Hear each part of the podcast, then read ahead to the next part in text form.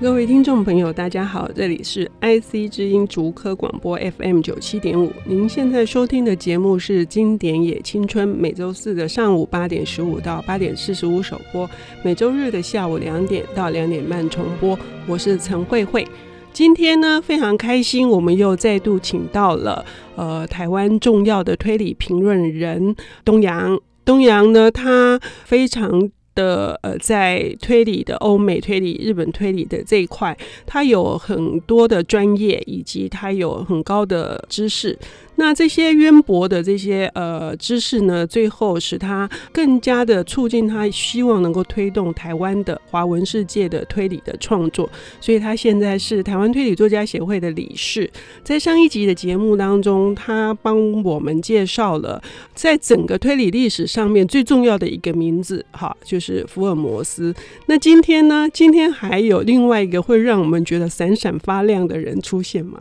是今天要谈的另外一位，嗯、呃，或许他的名气没有像福尔摩斯那么响响亮，嗯，但他也是在尤其以美国为主的，尤其像我现在，嗯、呃，我们大概谈推理小说会谈到像比如说侦探啦、啊、犯罪啊，犯罪其实后来比较近期，大家进入到一九。二零年代之后才被提及的一个特别的名字，包括各位有兴趣上亚马逊网站、美国亚马逊网站去找推理小说要买的时候，它其实不是写推理 mystery 而已哈，它还写 crime 犯罪哈。那这犯罪小说的先驱开端，也是我们常常会听到一个专有名词叫冷硬派的先驱开端，就来自于我们今天要谈的这本书的作者。还有他笔下的侦探，以及这部呃，在这本书的封面上面写着一百五十年来最出色推理小说家第一名的作品《大眠》。大眠哈的 Big Sleep 哈，非常呃引人遐思的一个书名。所以他呃，你还没说出这个闪闪发亮的名字是谁？这个名字刚刚讲的是书名哈，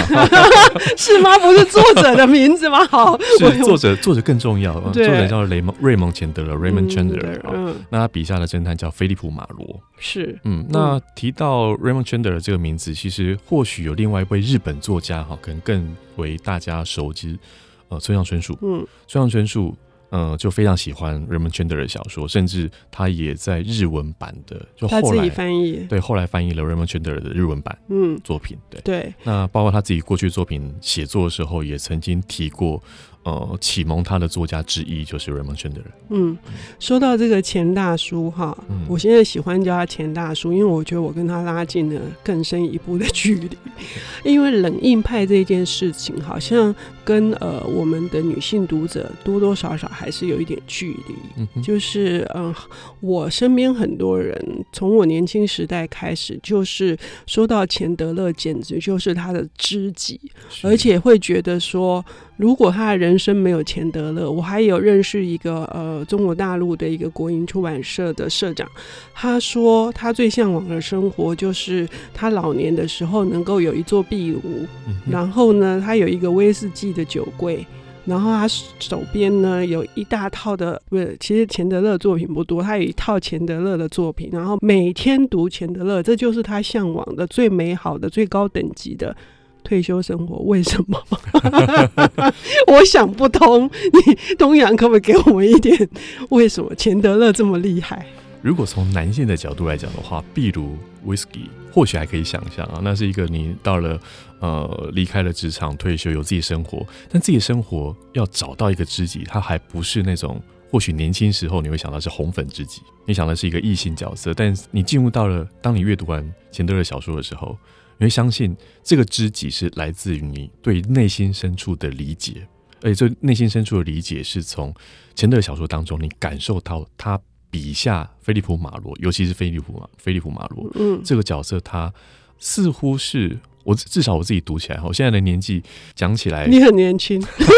我我要宣告一下，他很年轻哈。那应该说这个年轻，我讲一下是菲利普马罗。初登场的时候，啊、他初登场是三十三岁，是对。那我现在年纪比他比这个年纪再多一些，嗯，但是多一些就的确可以看出说，哎、欸，他其实有一些三十几岁的的年纪啊，我们可以说这是一个青壮年，嗯的年纪，有的冲劲，嗯，然后有的愤世嫉俗，有的犬儒的精神，嗯、但他好像是内心还另外老灵魂，嗯、这老灵魂是。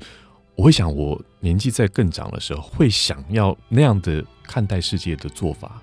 嗯，他可能有一些颓皮，那有一些还带着某些希望。更接近的一个说法，可能是那有点骑士精神的，你还怀抱着某一些，呃，基本上有点破碎，你愿意拾捡起来的正义。哇，好诗意哦！我们可不可以用白话文来说一下？就是他是一个浪漫的人，你是可以这样讲吗？对。而我们我我们想，我我所谓的浪漫哦，在文学定义或者是在这个呃道德或者是行为上面的浪漫，它不是是那种爱情的呃男女之间的浪漫。应该是知其不可为而为之的浪漫吧，我可以这样说吗？是，是因为这样你们觉得男人都做不到，所以把它当知己吗？是这样吗？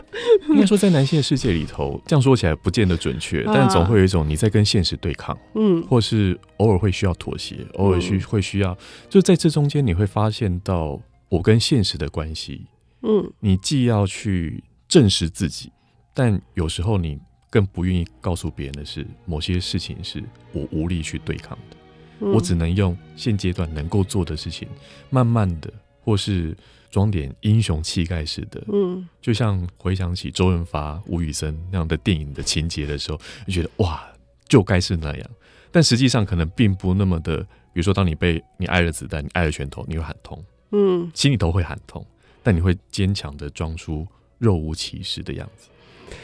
嗯，我可以理解，因为你知道马罗这个私家侦探哈，他出场的时候还蛮令人惊讶的，就是他穿的是深蓝色的衬衫，然后粉蓝色的西装外套，而且还还那个放了一个手帕，装饰性的手帕，人模人样的进去他的那个委托人的一个将军的。的家人的豪宅里面了，我觉得他这个出场就已经不是一般的我们想象中的的一个侦探的出场哈。所以钱德勒在塑造这个角色的时候，有没有他自己本人的一些影子啊？你觉得作者本人？我想他本人的影子有来自于两个，一个是他自己实实际上啊、呃、对照起，我我往往在阅读的时候总会觉得菲姆华马罗就是钱德勒。他自己本身，嗯嗯嗯，因为看得出他呃有一些照片，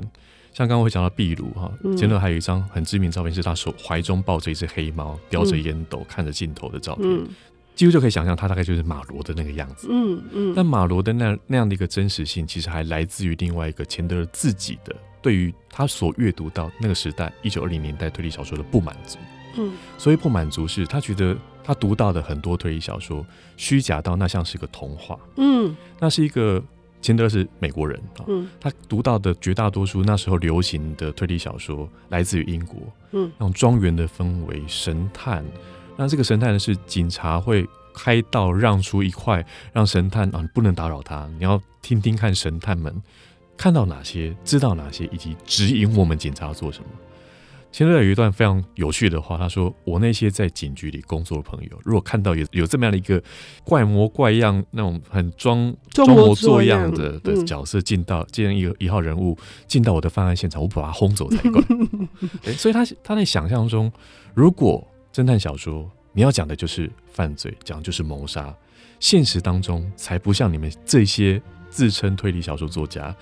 然后里面的角色自称是私家侦探所看到那个模样。所以他是尝试着要把从一个很梦幻的塑造，然后拉到现实生活来。是，所以他必须把这个现实生活设立的场景设设立在，因为他的场景的设计也是也是可以说是被很多人称道的。他是他是设立在一个很繁华、很很很浮华的好莱坞，是这样子的作用吗？是，它的背景主要在加州、嗯、洛杉矶、好莱坞这些地区，嗯，而这些地区。它对应到的外头的五光十色，或者我们觉得加州是一个呃养老啦，然后好好生活的一个地方，实际不然。嗯，所以那个实际不然，他一直在揭露，是包括他也认为过去推理小说当中，你会用那种什么热带鱼身上的毒液涂在箭靶上面 射死对方的那样的一个奇怪的谋杀方式。是他认为那种谋杀是来自于一种冲动。嗯，你手边有一个雕像，嗯，一块石头就往对方头上砸下去了。嗯，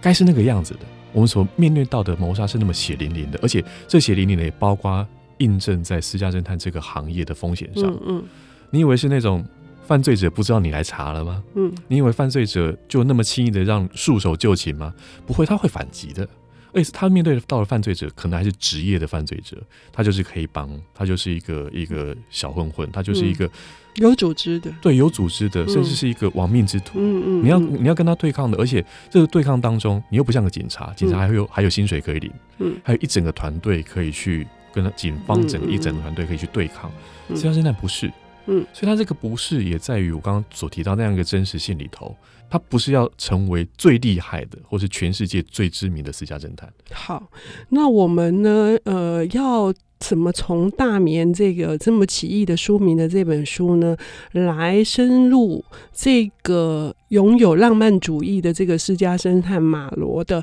一个内在的灵魂，然后它呈现出来的影响到现在的又是一个什么样子的景观？我们先休息一下，等一下回来我们再来听东阳跟我们谈钱德勒。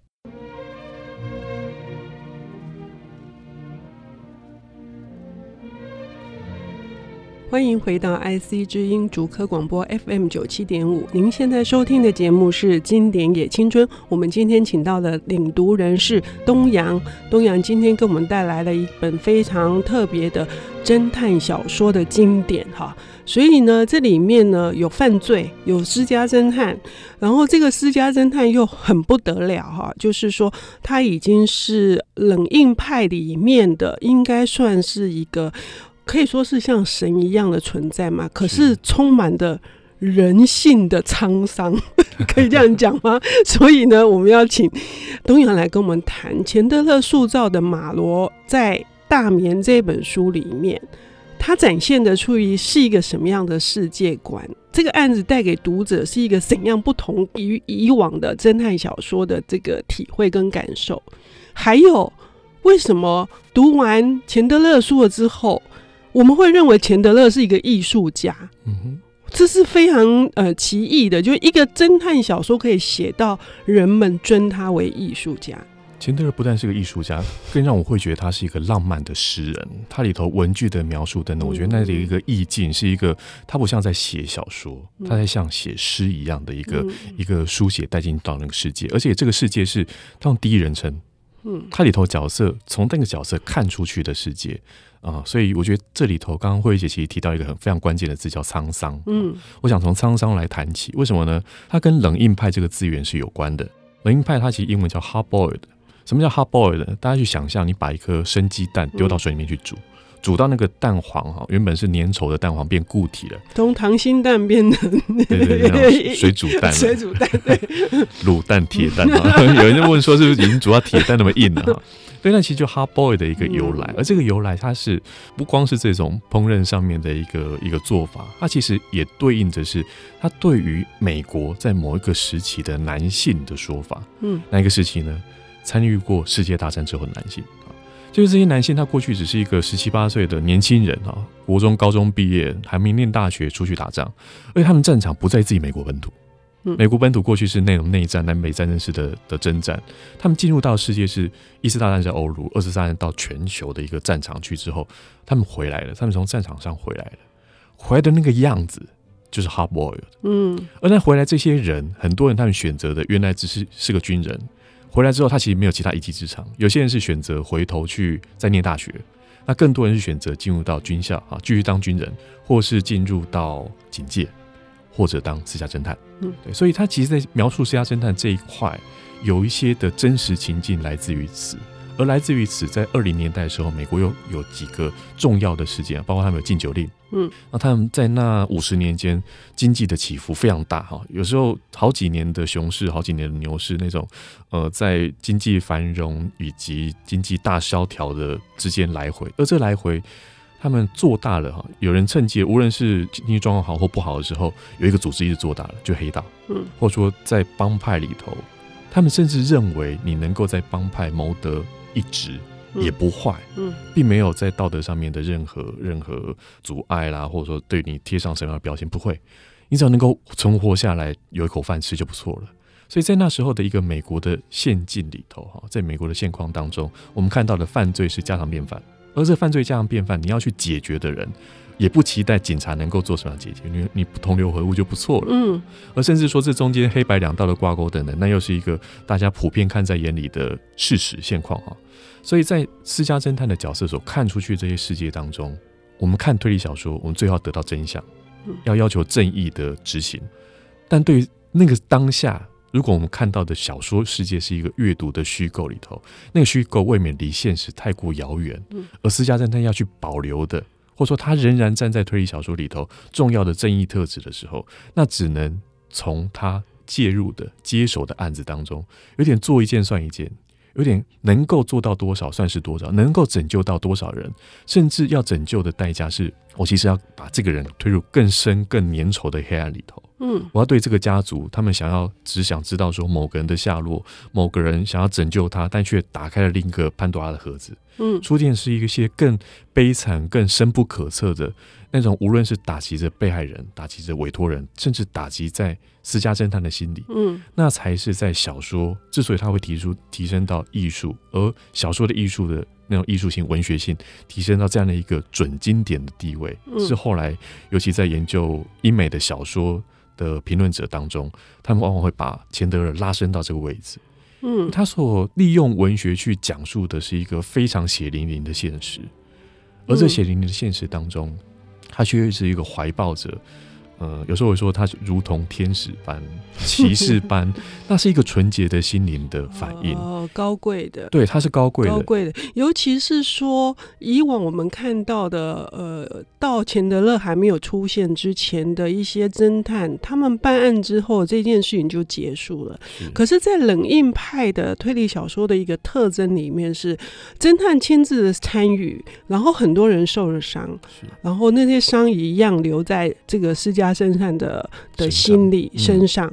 然后这也使得马罗他可能会彻夜难眠，嗯、他可能会觉得，呃，在大雨当中，他可能也一样的束手无策。是东阳的意思是指的是类似这样子的情境吗？对，不止如此。就过去私家侦探他将真相真凶揪出来之后，嗯、读者就认为结束了，故事结束了。但故事真的结束了吗？如果这个凶手是背后有背景的？嗯，他有能力的，他甚至不用被送上法庭就开始了，他就恢复自由身，这些都是在过去的侦探小说当中不去理会，嗯，但现实的确那么残酷的对待，嗯，嗯，所以你会看到他这虽然在执行正义的过程里头，他所要解决跟找寻最后的平静，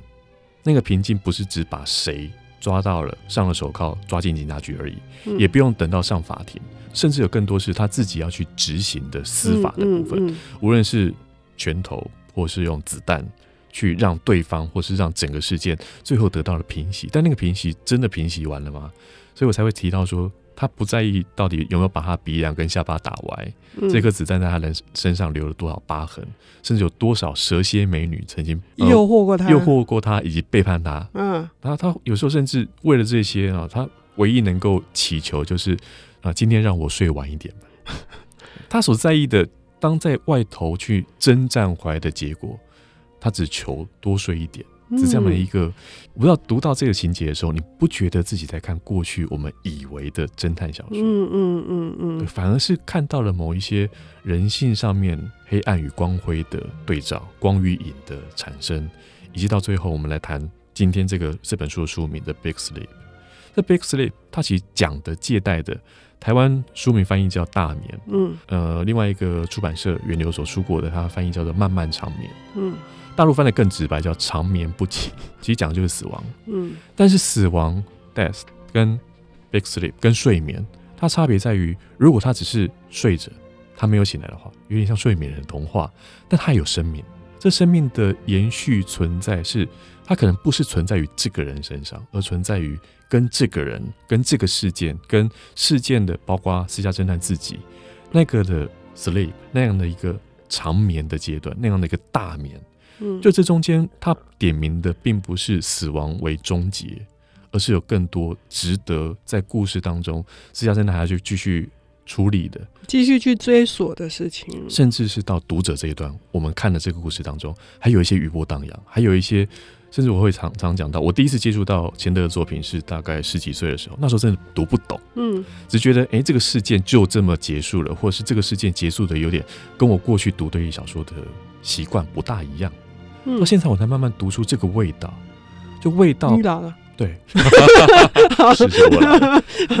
那个那个老爷甚至说，其实你才真的对“老”这个字，它不是年纪的增长而已，不是，是灵魂。对，然后甚至是沧桑，是我们刚刚说的。对对对，所以我觉得刚刚慧慧姐你讲的“沧桑”这两个字，有时候“沧桑”这两个字，你你能意会不能言传的那样的一个，在钱德的小说当中，嗯，很难不去感受到这个。所以面对犯罪，面对一个解决一个事件。私家侦探呢，他所得到的只是一天二十五美金的报酬。是。可是呢，他该说的，他该保护当事人的，他完全毫不犹豫。所以我刚刚说的，他的高贵跟他的浪漫，也是因为我年纪大了，我也比较能够欣赏。呃。东洋编的一本，我说作为我一个案头，对于欧美推理的一个专业的 MOOC 里面，侦探收藏志有一句对钱德勒描绘，我觉得非常好，就是说在这个呃千疮百孔的世界里面，我所能做的就是努力能够保持自己的完整。我觉得这句话实在太棒了哈，嗯、所以这也是我们说钱德勒他后来就好像日本有清张革命，嗯、呃，日本松本清张。呃，创立的社会派，然后钱德勒也使得冷硬派，他这个生命的重量跟灵魂的重量，哈，让我们读到完全不一样的推理小说或侦探小说。所以呢，钱德勒也是一个美国革命的一个很重要的动能，是是，是一个重要的人，是。所以我们今天非常开心，东阳为我们介绍了不得不认识的马罗以及钱德勒，谢谢大家的收听，谢谢，下周再见，拜拜，拜拜。